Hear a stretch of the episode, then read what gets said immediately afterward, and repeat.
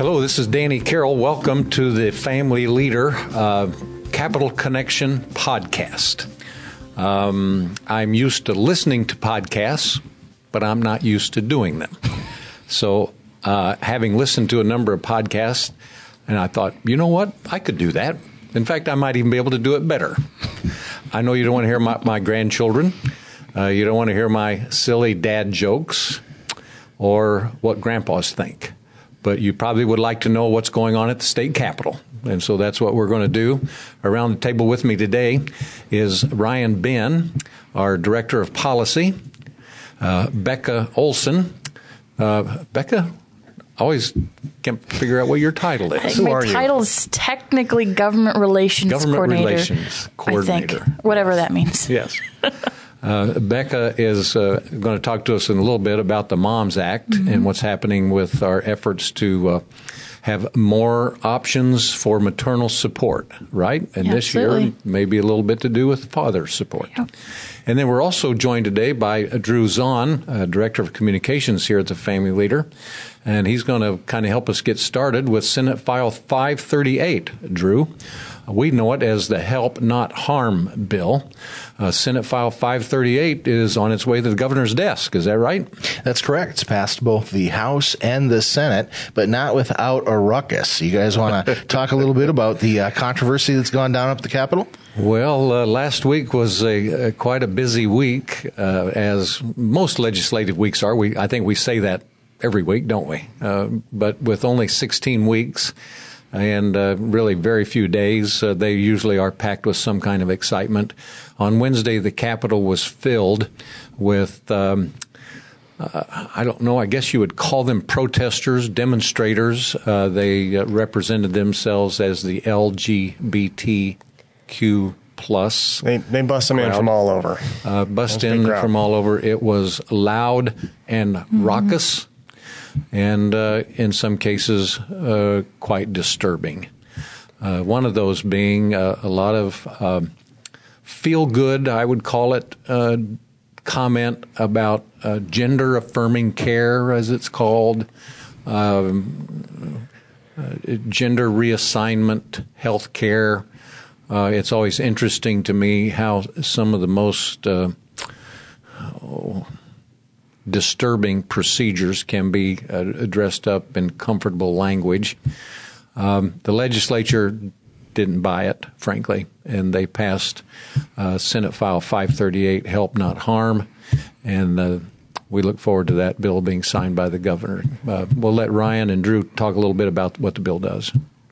Yeah, so the bill uh, it's a really good bill. It protects kids. It, it, it, says that if you're under 18, you can't have uh, certain procedures, uh, like hormones or surgeries done mm-hmm. to in order to change your gender. Um, a lot of these procedures that are done at pretty young ages these days have some long term, very negative effects. Uh, these kids can grow up and not have kids of their own. Uh, they can grow up and uh, very much regret it. I think uh, Chloe Cole, I think is the name out of California right now that's been in the news a lot. She's 18, and she had uh, mastectomy done, and you know just a few few years later, it, you know it's had horrible impact on her life, and she's actually suing the doctors who did it. So, and, and she's not alone. There's a lot a lot of people that uh, grow up and definitely regret the severe changes they made to their body. And so it's protecting kids at young ages.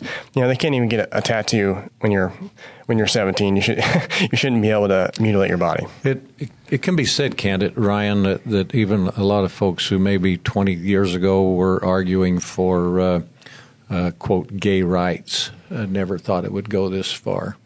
Drew, what are what are your thoughts on this bill? Well, you're right, Danny, to point out that there has been so much rhetoric, and there is so many signs that are being waved, and they're not just being waved up at the Capitol; they're being waved in the media. When you listen to uh, reporters talk about the issue, you listen to the language that they use.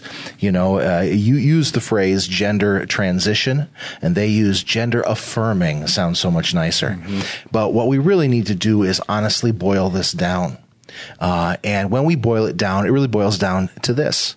You know, all Iowans agree that children who are suffering from gender dysphoria deserve compassion and care.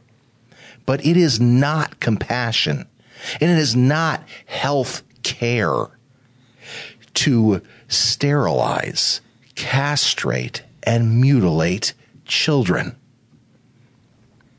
That's it. Boiled down. You know, when we take the, These, the these light. are, these are irreversible. You can't. You can never. They can't grow up to be 18, 19, or twenty, and say put it back. Exactly. Uh, this this is permanent, um, and in any other context would be considered horrifically abusive.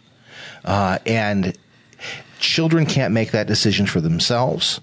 Uh, I know that people want to turn to doctors and doctor associations, but there is a tremendous amount of political, social, and ideological pressure on these associations, even financial pressure from a billion dollar gender transition uh, pharmaceutical medical industry mm-hmm. to push this idea that you can become male if you're female or become female if you're male. And the reality is, even after all of these drugs and all of these surgeries, you cannot change the very DNA of your body right. to make that transition.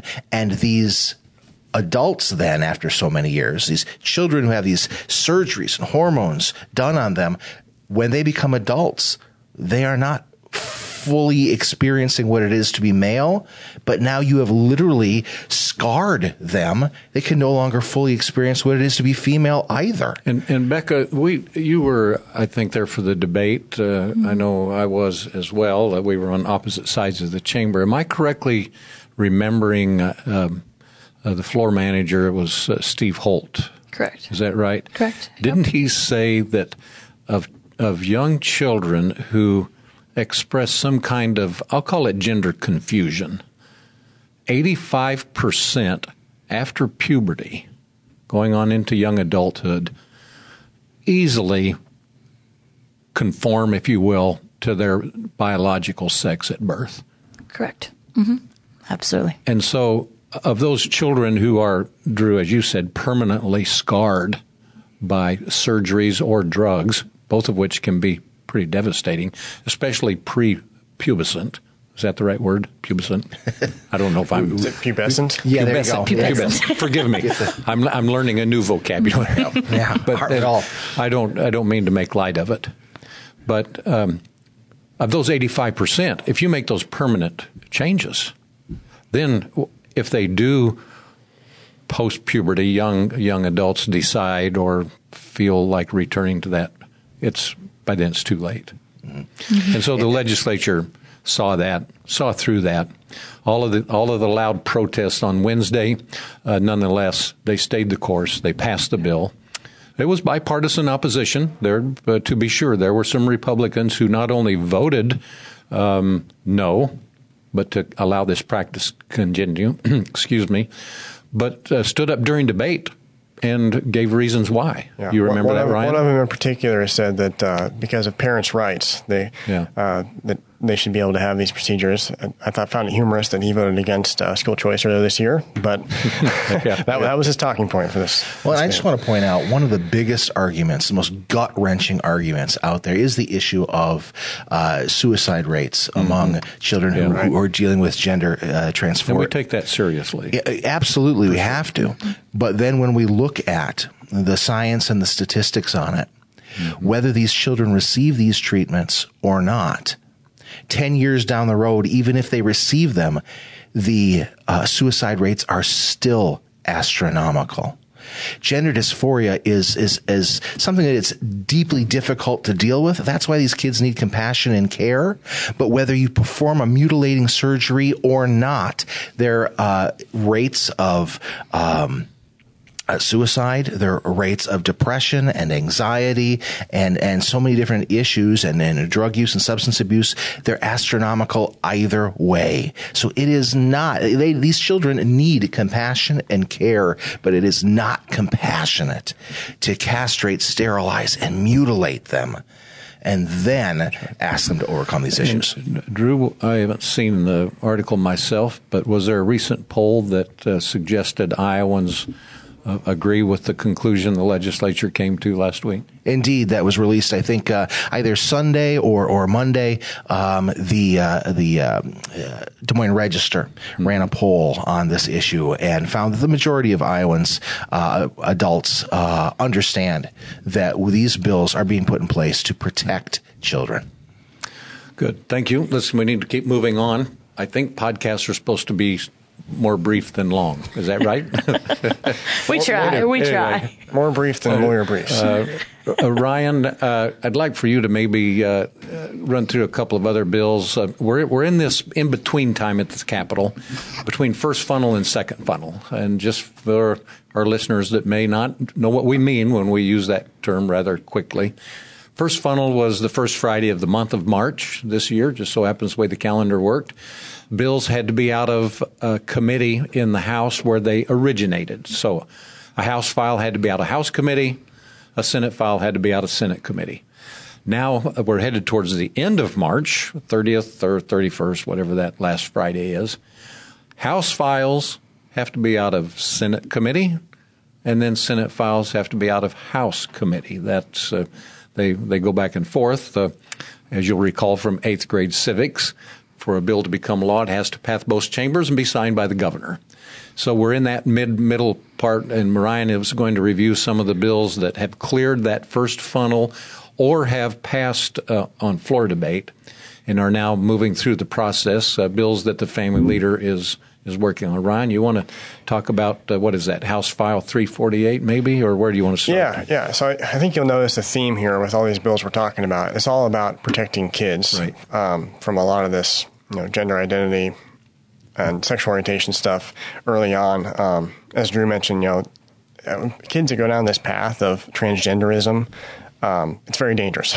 it's they're they're much at greater risk for suicide. Um, so, in my mind, it makes sense to maybe help them not go down that path. And I think House File 348 is a step in that direction because it uh, it bans the teaching and promotion of gender identity and sexual orientation in uh, kindergarten through sixth grade. So young kids. We'd like to see that up to 12th grade, but you know that that's a really good start. Uh, that that passed the House chamber this week. Um, and again, that that's a bill that that poll showed the majority of Iowans understand. That's common sense. Uh, that that's what we need to be doing, um, and so that's that's got uh, majority support as well. Yeah, yep. So that, that's looking good. And there's actually kind of a, a version in the Senate to the governor's bill in the Senate, which hasn't passed yet, but it's looking like it will. Um, it touches on the same issue. It, it bans gender identity and uh, quote sexual activity in K through six, so slight difference there. Um, but that that's looking like an issue that we should be able to get a bill passed uh, this session. So that's really good news. Good. And um, then uh, another one as we move along here, House File 597. Many of our listeners might, might be surprised that there's a serious debate as to whether or not porn is in a school library.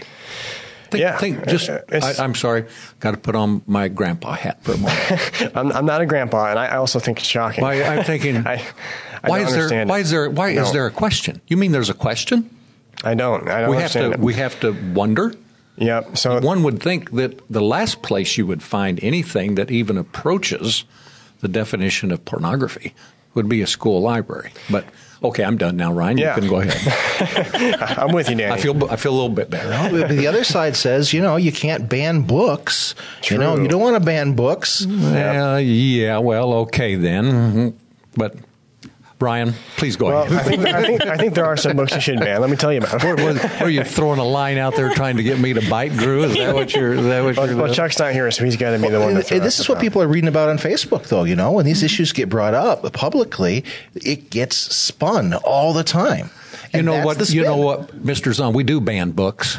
Just tried finding a Bible in a school classroom these uh, days. Yeah. Excuse me. Yeah. I, I, I digress. I can assure you, Go this, ahead, this bill that we're, we're looking at and they're trying to pass, it will allow books to be in the library. So books will not be banned. It's just bad things in books will be banned. Um, so books already have to be age appropriate according to the law. This bill would uh, modify the definition of age appropriate to exclude thing, things that depict or describe sex acts. Um, so anything that shows a picture of sexual act uh, would not be allowed to be in the school library, which is an, actually an improvement on the current law. So that, that passed the House uh, this week and moves over to the Senate. Um, and the, I don't know how much time we got here, but um, we're, I, we're, out of time. But, okay, we're out of uh, time. Who, who I'm going to leave that for later. uh, but maybe one more. One we're more. only out of time when they click the, the pause button on the podcast and All quit right. listening to us. Right. Go ahead. so we should probably talk about too the bathroom bill um, once oh, again. Oh yes, here we go. Grandpa oh, Carroll here. Don't get me started. Again. All right. you mean there's a question here too? yes, yes, silly, there is. Silly me. Um, but there is a bill that would require schools to assign bathrooms based on biological sex on the birth certificate. Again, protecting, uh, you know, I, I, don't understand why, like you, just like you, but you know, high school girls need to be protected from high school boys being in the bathroom. You know, this bill would do that. Um, that bill passed the Senate this week and moves over to the House. So, in, in all seriousness, uh, Drew, comes back to what you said at the beginning of the podcast. There's a theme here each one of these are to protect children. Fathers, grandfathers do not want their daughters going to school into the locker room during recess or after volleyball practice and having some guy come in because that particular day he thought it might be uh, convenient to use some loophole to do what a whole bunch of guys throughout history and that's to walk into the girls' locker room. Parents don't want that for their kids. You know, I, I, would take it just one small step further too. We live in a culture where so many young women, so many girls have experienced sexual violence, sexual yeah. trauma, uh, who have been threatened uh, and feel threatened, uh, and they're in a place where they're supposed to be safe, in a place where they're supposed to be protected and private. And even if the guy who walks in uh, has no wicked intentions, still she should not be sitting there in that stall, shouldn't have worried about yeah. that booming bass voice she hears right yeah. next to her. She shouldn't be worried about that uh, adult male or high school boy who's there when she's cowering in that stall alone. And you know, I have to believe that uh, across the state of Iowa, whether Democrat, Republican, Independent, rural or urban, we all share uh, an earnest desire to protect the innocence of our children, uh, regardless of where they where they happen to be whether it's in the public school or the public forum. Uh, the family leader is uh, proud to come alongside uh, legislators like Representative Steve Holt and uh, protect children. Any closing uh, thoughts, uh, Becca? We haven't. Oh, can you give us a quick one minute rundown on the mom's bill that you've been monitoring? More options for maternal support, where that stands, and what needs to happen before they adjourn next month. Yeah, absolutely. So right now we have a version in both the House and the Senate. They currently are different. Um, it's Senate File 324 in the Senate and then House File 427 if you want to go look it up. Um, but we're, we're working with negotiations to hopefully get them to match at some point. The House version we have some issues with because it currently um, allows for over the counter hormonal contraceptives. Uh, pharmacists can give it out three months and then later on um, up to a year's prescription at a time. So we're working on hopefully getting that out of um, the piece of legislation. But as well as increasing that funding for moms more than the two million. Mm-hmm. Um, and and adding funding for fathers as well. We can't. We have to look at the family unit as a whole. Sure, moms um, and dads. We, we, can't keep leaving the men out of the picture. They played a part in this too. And that bill deal, that bill deals with budget issues that mm-hmm. uh, the family leader doesn't typically get involved in appropriations and spending, but in this case we do, and, and sometimes. Um, to that point, this week will involve a meeting of what's called the Revenue Estimating Conference. Um, uh, they will meet to uh, project uh, funding to the state of Iowa over the next year.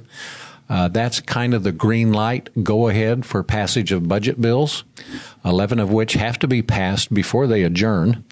And so once the uh, legislature has those numbers from the REC, which will be, I think it's maybe tomorrow or mm-hmm. whenever, I, for some reason, I think it's the 13th. Um, that will that will um, unleash the budget process, and they will start moving uh, quickly towards adjournment by the end of April. So, thank you for listening to the uh, Capitol Connection uh, with the Family Leader. Our Capital team uh, made up of Becca Olson, Ryan Benn, Chuck Hurley, and myself, Danny Carroll. I'm joined this week by our special guest, Drew Zahn. Good to have you. If you're wondering where uh, Chuck is, uh, he is a practicing attorney. We told him we'd had enough of attorneys for uh, one podcast, and so we put him aside. but it also happens that he has a sore throat and can't talk. so it worked out good for us, didn't we? Uh, he, has a, he has a good reason. We didn't have to listen. But no, we missed Chuck. Uh, he could have added a lot to our discussion. I'm sure he'll be back next week uh, for the Capitol Connection podcast with the Family Leader. Thank you for listening and have a good day. This podcast is a project of the Family Leader and the Family Leader Foundation and is only possible through the generous support of our donors. If you would like to partner with us in our work, please visit thefamilyleader.com slash donate.